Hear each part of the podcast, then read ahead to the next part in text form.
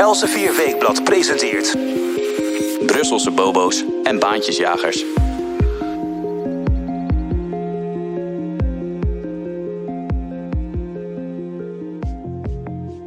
Na de Britse verkiezingen lijkt er geen ontkomen meer aan.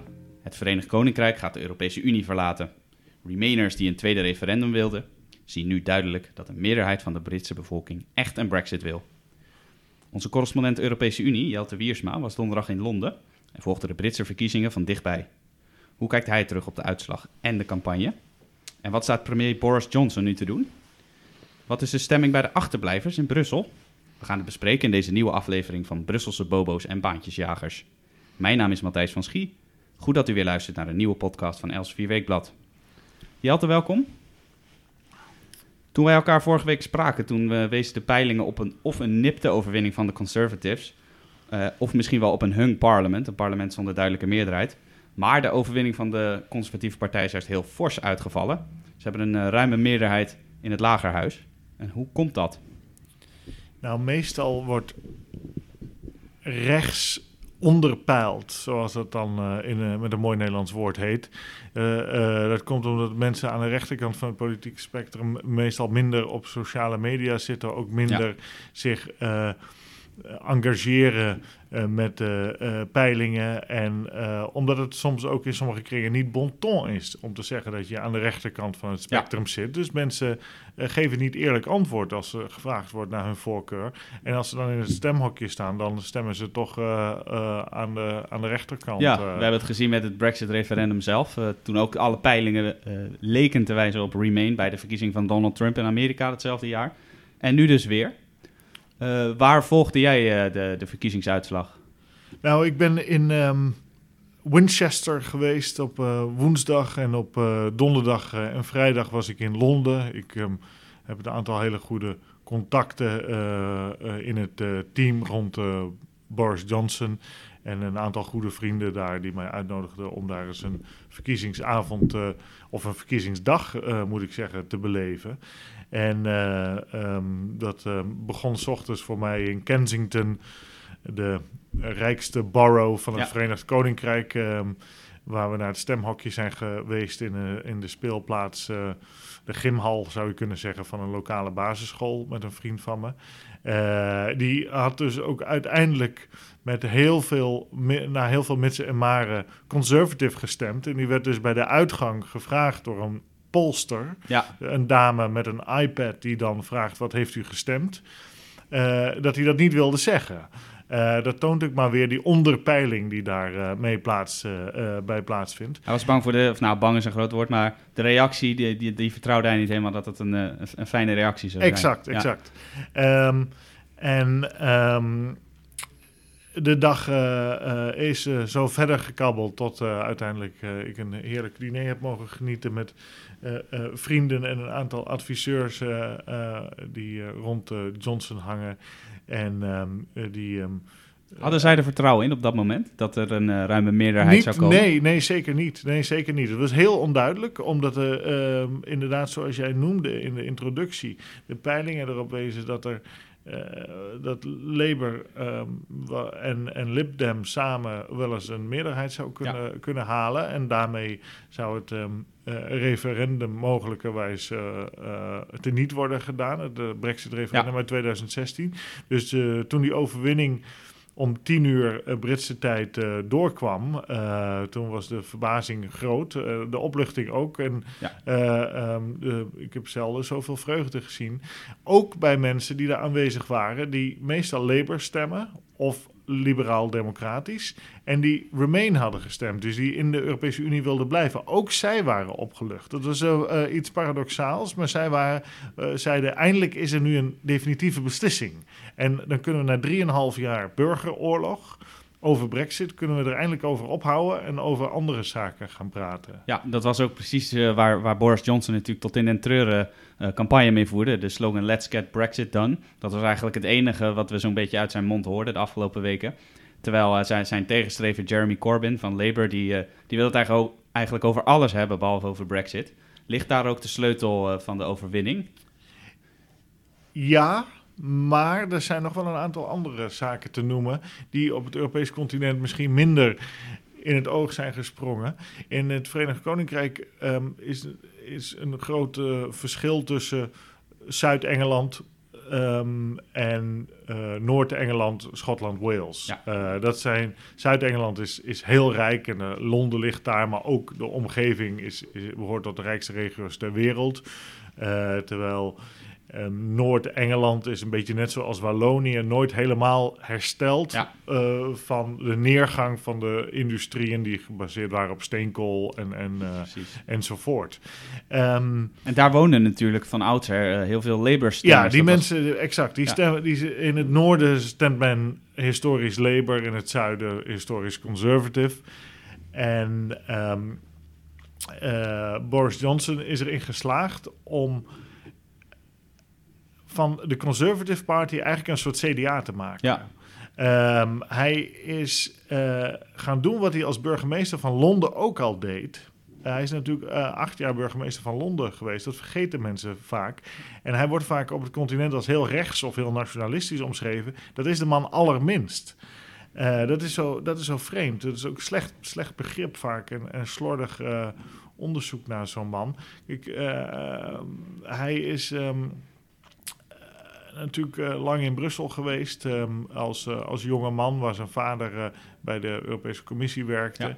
Hij is juist heel erg internationaal georiënteerd. Hij is correspondent geweest, net als jij in hij Brussel. is correspondent geweest in Brussel. Hij, heeft, natuurlijk, hij is half Amerikaans ook, zoals Winston Churchill Ja. zijn grote voorbeeld ook. En hij was de enige reden dat hij überhaupt ooit burgemeester van Londen kon worden, wat over het algemeen links of liberaal stemt, of links-liberaal, Ja. Is dat hij juist heel erg een middenkoers daar altijd voer. Dus hij was heel erg groen.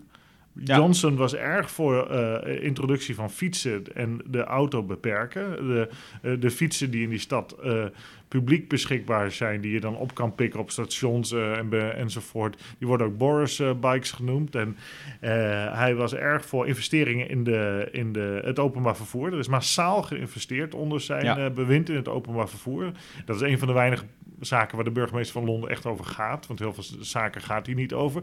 Dus hij heeft dat kunstje eigenlijk op nationaal niveau heeft hij herhaald. Hij heeft mensen die eh, niet normaal gesproken conservative zouden stemmen, heeft hij over weten te halen door zijn charme en door zijn grappig, grolle geestigheid, zijn Engelsheid ook, om conservative te stemmen. En dat heeft hij gedaan door massaal, massale investeringen te beloven in Noord-Engeland, Ja. een gebied dat altijd Labour stemde. Massale investeringen in de eh, Nationale Gezondheidsdienst, de NHS.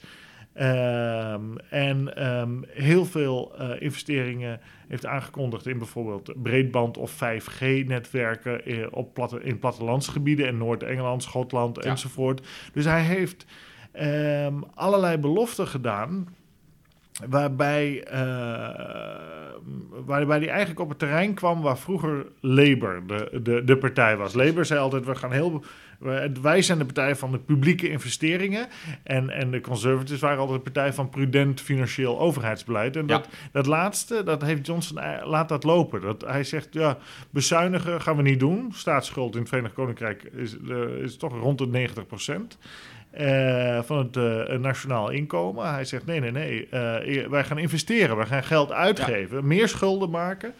Ehm, en eh, die boodschap is gecombineerd met die duidelijke Bre- Brexit-boodschap.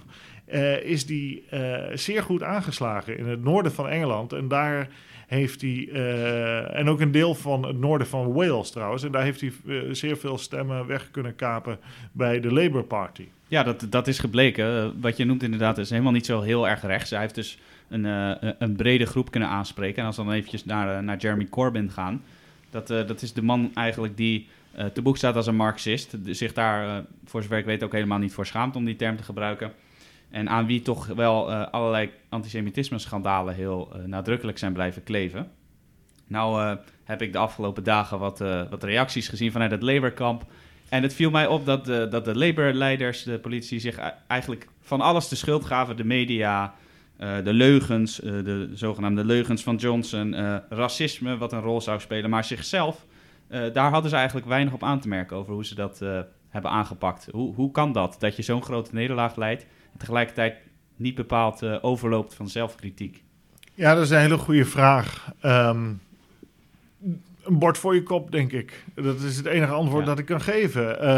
Iedereen die, die ik daar heb gesproken, die, en dat las je later ook in de verslagen, uit de, van Labour-kant, die zeiden allemaal van, op campagne hoorden we van de kiezers, we willen misschien wel op jullie stemmen, maar niet op Corbyn Ja, en, eh, en zijn agenda. En eh, de mensen van. eh, ik heb een aantal mensen gesproken die stemden conservatief. Niet omdat ze conservatief zijn, maar omdat ze zo'n hekel aan die Corbyn hebben. Want ehm, ja, die heeft antisemitisme binnen zijn eigen partij toch te weinig de kop ingedrukt.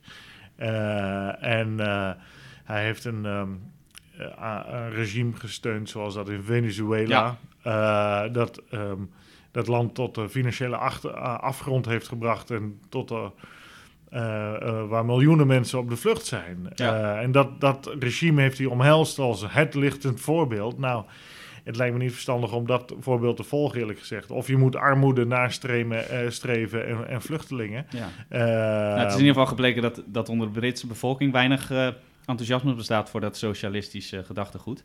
Ja, dat is zeker zo. Wat, maar goed, eh, nogmaals, Johnson heeft dus ook eh, eh, de, de Labour Party de pas afgesneden. Ja. Dat heeft hij eigenlijk heel slim gedaan. Met, met gezegd van ja, maar dat ga ik ook allemaal doen. Wat Labour belooft. Meer investeringen in gezondheidsdienst en achtergebleven regio's en zo. Dus Labour werd eigenlijk ingehaald op dat terrein Ja. door Johnson. En samen met die heldere Bre- Brexit-boodschap gingen er allemaal mensen die voorheen Labour stemden, gingen in ieder geval voor deze keer, dat kan wel eens eenmalig zijn, naar de conservatieve partij. Precies, ja. Het kan wel eens eenmalig zijn, zeg je. Want Johnson moet natuurlijk dat vertrouwen dat hij heeft gekregen van de kiezer, moet hij gaan waarmaken. Om te beginnen de komende weken de, eh, het scheidingsakkoord eh, voor de brexit eh, door het lagerhuis krijgen. Verwacht jij daar problemen mee of denk jij dat dat een fluitje van de cent voor hem is? Nee joh, kijk, zijn autoriteit is zo groot nu binnen die partij. Want hij is degene die deze partij eh, gerevitaliseerd heeft. En eigenlijk een nieuwe partij heeft uitgevonden. Hè? Onderschat dat niet. Het is echt een andere partij dan, dan de Tory Party. Zoals het wordt genoemd in, eh, onder David Cameron. Of onder eh, John Major of Margaret Thatcher of andere was. Ehm, dus hij heeft die partij nieuw uitgevonden. Nieuw leven in Ja. die partij geblazen. En hij heeft ook een heel nie- nieuwe groep parlementsleden in dat parlement die eh, tot hun eigen verbazing verkozen zijn. De, eh, Tot een eigen eh, verbazing, ja? oh ja, dat was de meneer uit Blythe Valley in het noordoosten van Engeland. Die, die man die met een zwaar noordelijk accent praat. Dat soort mensen zaten vroeger altijd bij Labour. Ja. En die tot zijn eigen schrik verkozen was. Een kennis van mij die had hem zijn campagne gesteund met 1500 pond. Dat was een kwart van het hele campagnebudget van deze meneer Ja, van ja, ja. 6000 pond. Die had nooit gedacht dat hij verkozen zou worden. Die mensen, die, die, dat, zijn, dat gaat van oud-mijnwerkers, buschauffeurs, allemaal mensen die... Echt de arbeiders, ja. Eh, Die, die voor de conservatieven zijn opgekomen, die tot hun eigen verbazing opeens parlementslid zijn. Die mensen zijn Johnson allemaal in en in dankbaar. Althans, in, hun witte bro- in deze witte broodsweken. Dus die, die, ik denk dat Johnson een makkelijke. een makkelijk het, het, het scheidingsakkoord, dat Ja. hij dus al met de Europese Unie heeft gesloten, eh er doorheen krijgt. Hij zal wel een, mogelijk een aantal kleine wijzigingen nog eh, aan, aanbrengen, want hij heeft toen hij, hij was natuurlijk al premier, hij heeft heel veel beloften gedaan aan het eerdere lagerhuis om een meerderheid te krijgen. Ja. En een van die beloften hield in, ik ga sociale standaarden niet verlagen. Dat beloof ik nadat we de Europese Unie hebben verlaagd, of, eh, verlaten. Dus Mhm. ik ga niet lager zitten dan, dan de standaarden die we hadden Ja. als Europese Unie-lid. En die belofte is al ingetrokken. En eh, dan wordt het wel interessant om te zien om die, of die nieuwe conservatieven uit Noord-Engeland, die Ja. meer uit working class eh, achtergrond, een work- working class achtergrond hebben, of die daarmee akkoord Ja. gaan. Of, dus dat gaan we zien, maar ik denk het wel. Ehm, belangrijkste vraag voor mij is nu, eh, hoe gaat het nu verder? Ja, maar dat was ook mijn volgende vraag inderdaad. Eh, de handelsakkoorden eh, die nu eh, met de EU misschien niet meer zo makkelijk te sluiten zijn, die moeten nu vooral buiten de EU gezocht worden. En nou heeft Donald Trump al eh, Johnson nadrukkelijk gefeliciteerd met zijn overwinning en ook gezegd, eh, bij mij ben je van harte welkom om een eh, goede handelsdeal te sluiten. Waar liggen de kansen op dat gebied, denk jij, nog meer voor Johnson? Ja, dat is lastig te zeggen. Ehm, in ieder geval zal hij ehm, onder enorme tijdsdruk staan. Hij wil per se voor het einde van uh, 2020, dus volgend jaar, een um, toekomstige relatie met de EU hebben afgesproken. Ja. De EU uh, zegt al uh, bij monden van commissievoorzitter Ursula von der Leyen en raadsvoorzitter Charles Michel. Een jaar is eigenlijk te kort. Ja. Want het Verenigd Koninkrijk uh, zal um, een nauwe relatie met de EU willen houden. Want dat is, dat is, en de EU wil dat ook met het Verenigd Koninkrijk. Dat is in wederzijds ja. belang.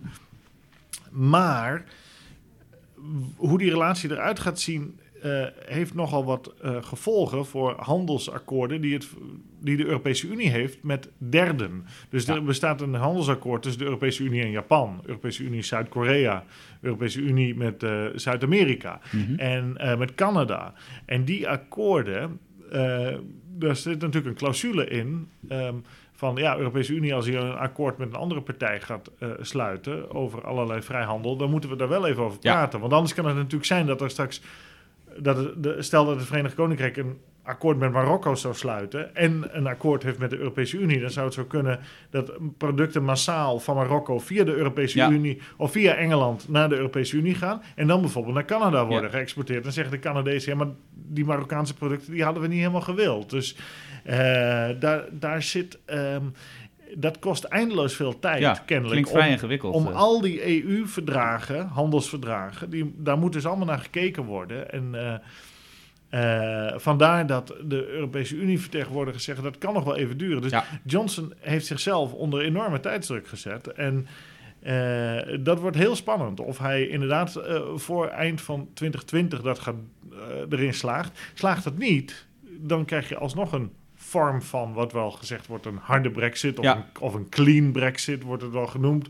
Hangt Alle banden doorsnijden. Ja, Ja. nou ja, grotendeels. Het hangt een beetje van je voorkeur af welke vocabulaire je gebruikt in deze kwestie. Maar ehm, dat wordt heel spannend. En voor Nederland spe- eh, specifiek is het van het grootste belang dat er nauwe relaties met het Ja. Verenigd Koninkrijk blij- blijven bestaan. En sterker nog, dat is een beetje een paradox. Als ehm, Nederland geen nauwe relaties met het Verenigd Koninkrijk eh, zou hebben de, ehm, en eh, het Verenigd Koninkrijk zich ver afscheidt van de Europese Unie, dan heeft het Verenigd Koninkrijk ook veel meer ruimte om innovaties Ja. te doen die binnen Euro- Euro- het Europese Uniekader niet mogelijk zijn. Ja, wat we bijvoorbeeld Eh, zagen met de, de pilsvisserij, waar, waar Nederlandse vissers met name door getroffen zijn, of de, eh, de, de gentechnologie voor, voor zaden van, van planten. Exact. Ja. Al die zaken, eh, daar kan het Verenigd Koninkrijk in vrijheid in opereren. Ehm, en eh, als zij dus heel erg los komen te staan van die EU, ja, dan zijn er natuurlijk ehm, bedrijven die zullen zeggen: hey, dat is aardig om daar te gaan zitten en niet in, eh, in eh, Nederland. Wetende dat er grote economische groei in de komende decennia in Azië en, en eh, waarschijnlijk en hopelijk ook in, in Afrika en de Verenigde Staten zal plaatsvinden. En de EU heeft geen handelsdeal met de Verenigde Staten. Het Verenigd Koninkrijk krijgt eentje aangeboden door Trump. Daar is nog wel heel erg veel eh, voorbehoud te maken. Want ehm, Trump die wil natuurlijk heel graag zo'n deal en dat wil Johnson ook wel. Maar ja, eh, daar zijn zoveel Amerikaanse bedrijven die door veel mindere strenge regels veel goedkoper kunnen Ja. produceren dan Britse bedrijven. Dat als, als die grens open gaat, dan eh, worden heel veel Britse bedrijven mogelijkerwijs weggevaagd. Aan de andere kant, het biedt ook enorme kansen weer voor eh, de Britten. Zij maken heel veel kleding bijvoorbeeld, prachtige schoenen, jassen, dat soort spul. Eh, dat kunnen ze nu in Amerika eh, tegen een, alleen verkopen tegen een premium van, ik geloof, 30% aan Ja. importheffing. Dat wordt dus meteen dan 30% goedkoper. Ja, Dus dat zou ook kansen bieden. Maar met de achterban die Trump heeft, ehm, de nieuwe achterban, die nieuwe conservatieve partij, is er wel zorg dat. eh, de Republikeinse Partij, ja, de, de, de conservatieven uit, de, uit het Verenigd Koninkrijk. Ja, exact. dat ja. de conservatieven uit het Verenigd Koninkrijk, daar, daar zijn wel zorgen. eh, die nieuwe partij, eigenlijk die Johnson gecreëerd Ja. heeft, die veel meer een CDA-achtige christendemocratische partij is. eh, die, die, die veel meer overheidsinvesteringen, veel socialer, eh, tenminste dat de woord wordt er altijd voor gebruikt, wil, dan moet ik zien of hij zomaar wil dat Amerikaanse megabedrijven de mogelijkheid krijgen om op die Britse markt daar te concurreren met Britse bedrijven. Dat, dat Ja. is allemaal up in the air. Daar om is nog heel veel eh, onzeker over. Maar jij, jij schreef de dag na de verkiezingsuitslag al in een eh, commentaar op onze website dat op, de, op Johnson's schouders een enorme verantwoordelijkheid rust. Kun je daar wat meer over uitleggen waarom die verantwoordelijkheid zo groot is en wat de belangen allemaal zijn voor de verdere toekomst van zowel het Verenigd Koninkrijk als de Europese Unie zelf?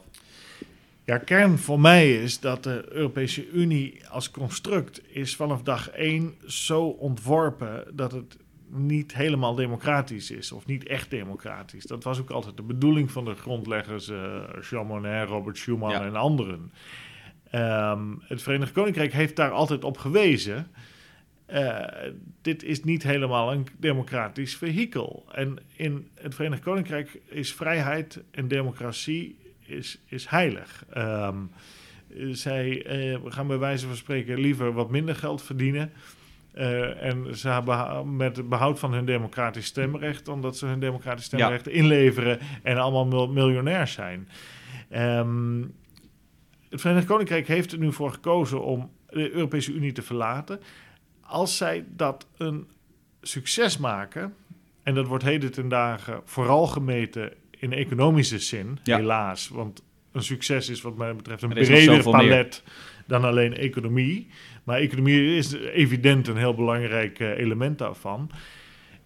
Dan krijg je een situatie dat er meer landen kunnen denken van deze Europese Unie wordt te, is te veel een dwangbuis en er bestaat kennelijk een leven buiten Europe, die Ja. Europese Unie. En er moet wel worden opgemerkt, die Europese Unie is een soort Frans-Duits imperium, Mhm. want die twee bepalen wat er gebeurt binnen die Europese Unie. Dus wil jij geen kolonie worden van Frankrijk en Duitsland, of een kolonie blijven, want dat zijn heel veel landen effectief al, Ja.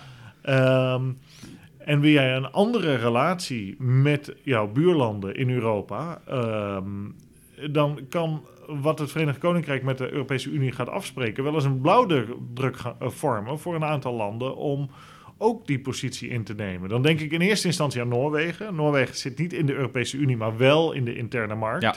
Dus die zit er eigenlijk half-half in. Die zouden ervoor kunnen kiezen om bijvoorbeeld een meer Verenigd Koninkrijk-achtige relatie te kunnen opzetten. Hetzelfde geldt misschien voor Denemarken. Ehm, ja, die zitten eh, wel in de Zweden. EU natuurlijk. Ja. Die zitten niet in de euro, wel in de EU. Dus daar zijn een aantal eh, landen die van nature sceptisch zijn. Protestantse Noord-Europese landen, niet in de euro, die daar, eh, daar wel eens belangstelling voor kunnen hebben. Je moet je eh, wel indenken, Denemarken is lid geworden van de Europese Unie omdat het Verenigd Koninkrijk lid werd. ja. dus- Denemarken wilde helemaal geen lid worden, maar er ging zoveel Deense landbouwexport naar het Verenigd Koninkrijk, dat was verreweg hun grootste afnemer, dat toen het Verenigd Koninkrijk in de EU ging, toen kon Denemarken niet meer buiten de EU blijven, want dan zou hun hele landbouwexport naar het Verenigd Koninkrijk zwaar belast worden met importheffingen en hun hele landbouwsector Ja. failliet gaan. Dus die werden gedwongen door de entree van het Verenigd Koninkrijk in 73 om lid van de EU te worden. Eh, eh, een omgekeerde beweging zou je natuurlijk ook kunnen gaan zien. Faalt het Verenigd Koninkrijk, Dat is inderdaad dan ook een optie. Ja.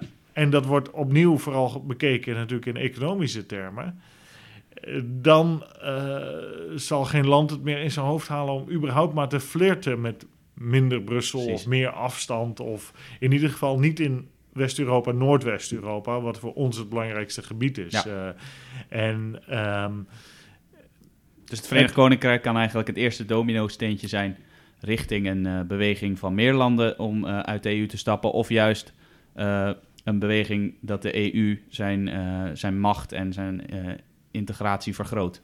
Ja, dat, dat- denk ik. En daarmee groot, een grotere macht aan Duitsland en Frankrijk zal toekennen. En eh, het lijkt mij een heel aardige kwestie als eh, het Verenigd Koninkrijk erin slaagt om te bewijzen dat een ander arrangement Ja, prettig is. Want iedereen in Europa is ervan overtuigd dat het heel nuttig is dat wij nauw met elkaar samenwerken. We zijn eh, allemaal van dezelfde familie, maar we hoeven natuurlijk niet allemaal in hetzelfde huis te wonen. En dat is wat Brussel is, dat we allemaal in hetzelfde huis wonen en dat uh, Frankrijk de mama is en, en Duitsland de papa. En um, het is toch de, de lol van Europa is dat iedereen op zichzelf ja. uh, woont. En uh, dat iedereen een andere huis bouwt met een andere tuin en andere geuren en kleuren en andere producten heeft. En die, die rijkdom die wordt meer en meer onderdrukt wat mij betreft in, in dat e Frans-Duitse EU-rijk. En ja, als het Verenigd Koninkrijk die ruimte weer terug wil brengen voor natiestaten zoals Nederland en andere om waarin meer, meer democratie en meer vrijheid bestaat, wat mij betreft, ja. dan, dan moeten ze het tot een succes maken. Dus dat heb ik al mijn Engelse contacten en vrienden ook gezegd. Ik zei, ja, Maak jullie, het een succes. Jullie hebben een enorme verantwoordelijkheid op je schouders genomen. Ja. Want als jullie, de, als, je, uh, als jullie er geen succes van maken, dan uh, staan er een heel aantal kleinere landen die zo vaak gered zijn door het Verenigd Koninkrijk. Uh, waaronder Nederland uh, tegenover Duitsland en Frankrijk, ja. historisch gezien. Zullen in de armen van Frankrijk en Duitsland blijven. En, nou, dat maakt het eigenlijk des te spannender om dat allemaal te volgen het komende jaar. Of, en, en natuurlijk langer, want het zal vast langer duren voordat we de volledige effecten gaan merken. Je, jij noemde net al het, hetzelfde huis, het Brusselse huis. Daar was eigenlijk gelijktijdig uh, ook uh, iets belangrijks aan de hand. Uh, de Europese Raad van Regeringsleiders die kwam bijeen. En die waren dat natuurlijk ook met argusogen aan het volgen, die, die stemming. jij was daar niet aanwezig, maar er, jij weet daar natuurlijk genoeg van. Je bent alweer in Brussel geweest. Hoe is de stemming nu in Brussel? Nou, in, in, Brussel was de Europese Raad op dezelfde dag als de verkiezingen in het Verenigd Koninkrijk. Dus ja. dat, uh, die uitslag kon meteen worden besproken aan uh, um, de vergadertafel in het Europa-gebouw in, in Brussel. En daar was in die zin opluchting dat er nu duidelijkheid lijkt te zijn. Ja. Ik bedoel, het Lagerhuis moet er nog over stemmen, maar dat er um, in ieder geval um, nu een relatie kan worden opgebouwd toekomstig, uh, die, die, uh, waarbij er geen energie meer verloren gaat uh, binnen de EU aan het kijken naar Brexit. Ja. Maar andere thema's zoals de Green Deal om het klimaat schijnbaar te redden en een Europese defensie-unie te bouwen en nog een heel aantal projecten op te zetten om Europa eigenlijk tot een mondiale superpower om te bouwen, dat, die, um, uh, dat daar nu alle energie naar kan toevloeien. Dus er was um, na drieënhalf jaar um, discussie uh, eerder opluchting dan, uh, dan dat er verdriet ja. was. Nou, die Green Deal, je noemde het al, dat was misschien wel het belangrijkste punt. Dat werd uit mijn hoofd een dag voor de Britse verkiezingsuitslag gepresenteerd. Dat pakket van maatregelen van Frans Timmermans. Nou begreep ik dat dat een aantal activisten niet ver genoeg ging, want een groepje van Greenpeace-activisten die wilde het gebouw van de Europese Raad in brand steken. Heb ik dat goed begrepen? Ja, er gingen weer allemaal wilde verhalen. Of ze dat nou echt wilden ja. doen, dat weet ik niet hoor. Um, kijk, deze mensen die denken dat hun uh, stem zwaarder weegt dan die van een ander. En daarom gaan ze buiten de democratische procedures om zichzelf uh, op deze manier uh, manifesteren. Dat moeten zij weten hoor, dat recht hebben ze op zich. Maar, ja, en dat terwijl de, de Green Deal die er ligt toch behoorlijk ver gaat. de beloftes zijn in ieder geval dat het klimaat uh, neutraal gemaakt moet worden, wat dat ook betekenen mogen? Ja, de, de, de Europese Unie is als geen ander hiermee bezig. Dus ja. uh, als je ergens uh, op iemand kritiek zou willen hebben als Greenpeace zijnde op dit vlak, dan is de Europese Unie wel de laatste plek waar je naartoe moet gaan, volgens ja. mij. Dan kan je beter jezelf aan aan uh, steenkolencentrales in China uh, vastbinden. Uh, maar ja, dan word je of geëxecuteerd of mag je in, prettig op kosten van de Chinese belastingbetaler jarenlang op vakantie in een gulag. Ja. dus Uh, ze zijn eigenlijk aan het verkeerde adres. Dat zie je wel vaker. Dat zie je met mensenrechtenactivisten overigens ook. Die zijn altijd hier in het Westen bezig. Terwijl ze natuurlijk in China bezig ja. moeten zijn. Of in Saudi-Arabië of iets dergelijks. Um, in ieder geval... Um, het wordt. Um, uh, het was een interessante top in die zin dat er um, ogenschijnlijk niet zoveel gebeurde, maar mm -hmm. toch wel iets. Want er werd heel veel doorgeschoven naar ja. uh, volgend jaar. Ehm, Noem eens wat. En uh, nou, dat gaat over de meerjarenbegroting. Uh, er wordt de, de begroting voor de komende zeven jaar van de Europese Unie van zo'n 145 miljard euro per jaar wordt in elkaar getimmerd. Ja. En daar is, wordt een enorm robbertje over gevochten tussen Oostenrijk, uh, Denemarken, Zweden en Nederland en de rest. Uh, die, die vier kleintjes uit het noorden die willen uh, eigenlijk minder geld ja. naar de EU. En de Zuidelingen en de Oostelingen willen meer geld. Want die, krij die, die krijgen natuurlijk geld uit, uh, de, of via de geldpomp die Brussel is. Um, dus dat, dat is een grote kwestie. Er zijn er nog een aantal kwesties. dat gaat over samenwerking met Afrika. Uh, en subsidies die kant op om te voorkomen dat immigranten deze kant op komen, Afrikanen deze kant op komen. Um, Hadden we daar niet al het uh, pact van Mar Marrakesh voor gesloten van de Verenigde Naties? Want dat, ja, dat... nou, dat niet helemaal. Want dat is een mondiaal pact. Ja. Hè? Dit is weer, je hebt de Afrikaanse Unie, dat is een soort EU, maar toch heel anders, veel minder integratief. En die Afrikaanse Unie, daar hoopt de EU een deal mee te kunnen sluiten. Uh, maar ja, die zegt dan: oké, jullie zijn vragende partij, dus kom maar op met de miljarden. Dus Ja. eh, nou, dan heb je allemaal van die dictators die bestellen met de miljarden nieuwe Mercedes'en en kopen er appartementen mee in Londen en Parijs en zo. Ja, of dat nou zo verstandig is, dat. eh, Klinkt een eh, beetje als chantage. Ja, uiteraard is dat. Ja. Maar politiek is altijd chantage. Dat is waar. Eh, Of, of recht van de sterkste. Alleen op dan een eh, beschaafde manier. eh. Ja. Nou ja, Eh, dat- Maar we gaan zien, eh, de, de EU-top in eh, Brussel, de Europese Raad, was, was vooral veel uitstellen. Ehm, waarbij die green, in die Green Deal-kwestie, dat is het grote project nu eerst. eh, er wordt tijd geschreven door allerlei media dat Oost-Europa dwars ligt. om duizend miljard euro te gaan uitgeven aan allerlei projecten die de, de wereld schijnbaar moeten gaan ja, redden. vooral Polen Maar- hebben we het dan over, hè? de- Qua land dat ja, en ook Hongarije Ja. en Tsjechië. Maar die liggen niet per se dwars. Die Nee. zeggen gewoon, eh, dit, dit moeten we volgens mij niet doen. Eh, of volgens ons niet doen. Eh, maar ja, we willen wel akkoord gaan. Maar dan moeten jullie wel heel veel geld aan ons gaan Precies. geven. Dus heel slim van ze. eh, Ja. en, Zouden wij ook kunnen doen als Nederland? ja, natuurlijk, wij kunnen ook zeggen van, we, nou, we zijn niet akkoord. maar we willen wel akkoord gaan. Maar dan moet u wel de miljarden deze kant op pompen. Dat doen wij niet natuurlijk. Nee, daar zijn wij toch iets te, te netjes voor. Wij gaan alle miljarden uitgeven daar.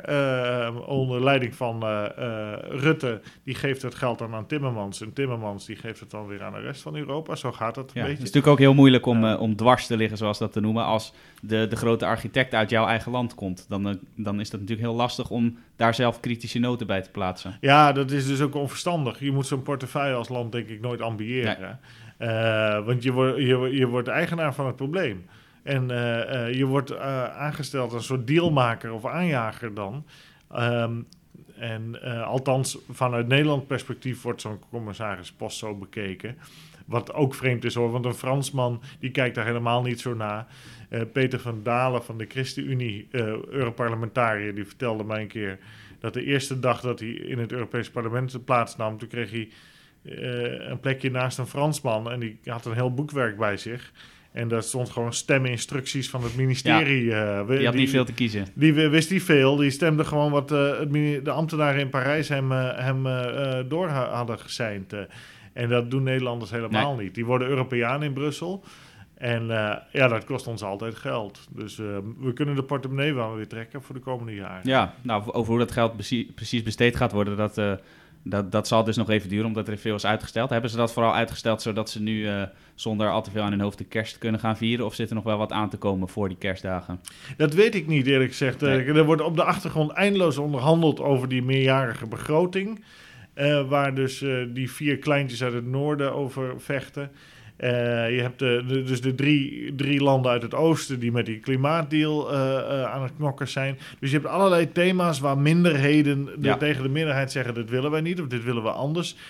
Ehm, eh, alles hangt ook weer met elkaar samen. Hè? Alles wordt aan elkaar geplakt. Dus eh, eh, in de Europese politiek gaat het soms heel raar. Dan is het van, oh, jij, krijgt subsidie om een vliegveld te bouwen in ruil voor mijn stem. Ja, ja. Voor wat hoort wat eigenlijk continu. In politiek is alles onderhandelbaar. Dus ook in de Europese politiek. Maar ehm, eh, de verwachting is dat er in de zomer, de juni-raad eh, 2020... Dus de Europese regeringsleiders bijeen in Brussel, dat dan een hele, hele reeks besluiten wordt genomen. En dat dat in het komende half jaar allemaal wordt uitonderhandeld door diplomaten, Ja. ambtenaren, eh, mi- ministers die onder de regeringsleiders hangen. Dus dat wordt een eh, aardig jaar. Eh, ja, we gaan het zien. nou, de zomer is nog ver weg, want eh, eerst staan de kerstdagen nog voor de deur. Ik denk dat wij eh, blij zijn dat we straks eventjes kerst kunnen gaan vieren en eh, eventjes de, de, de EU heel even kunnen laten voor wat die is.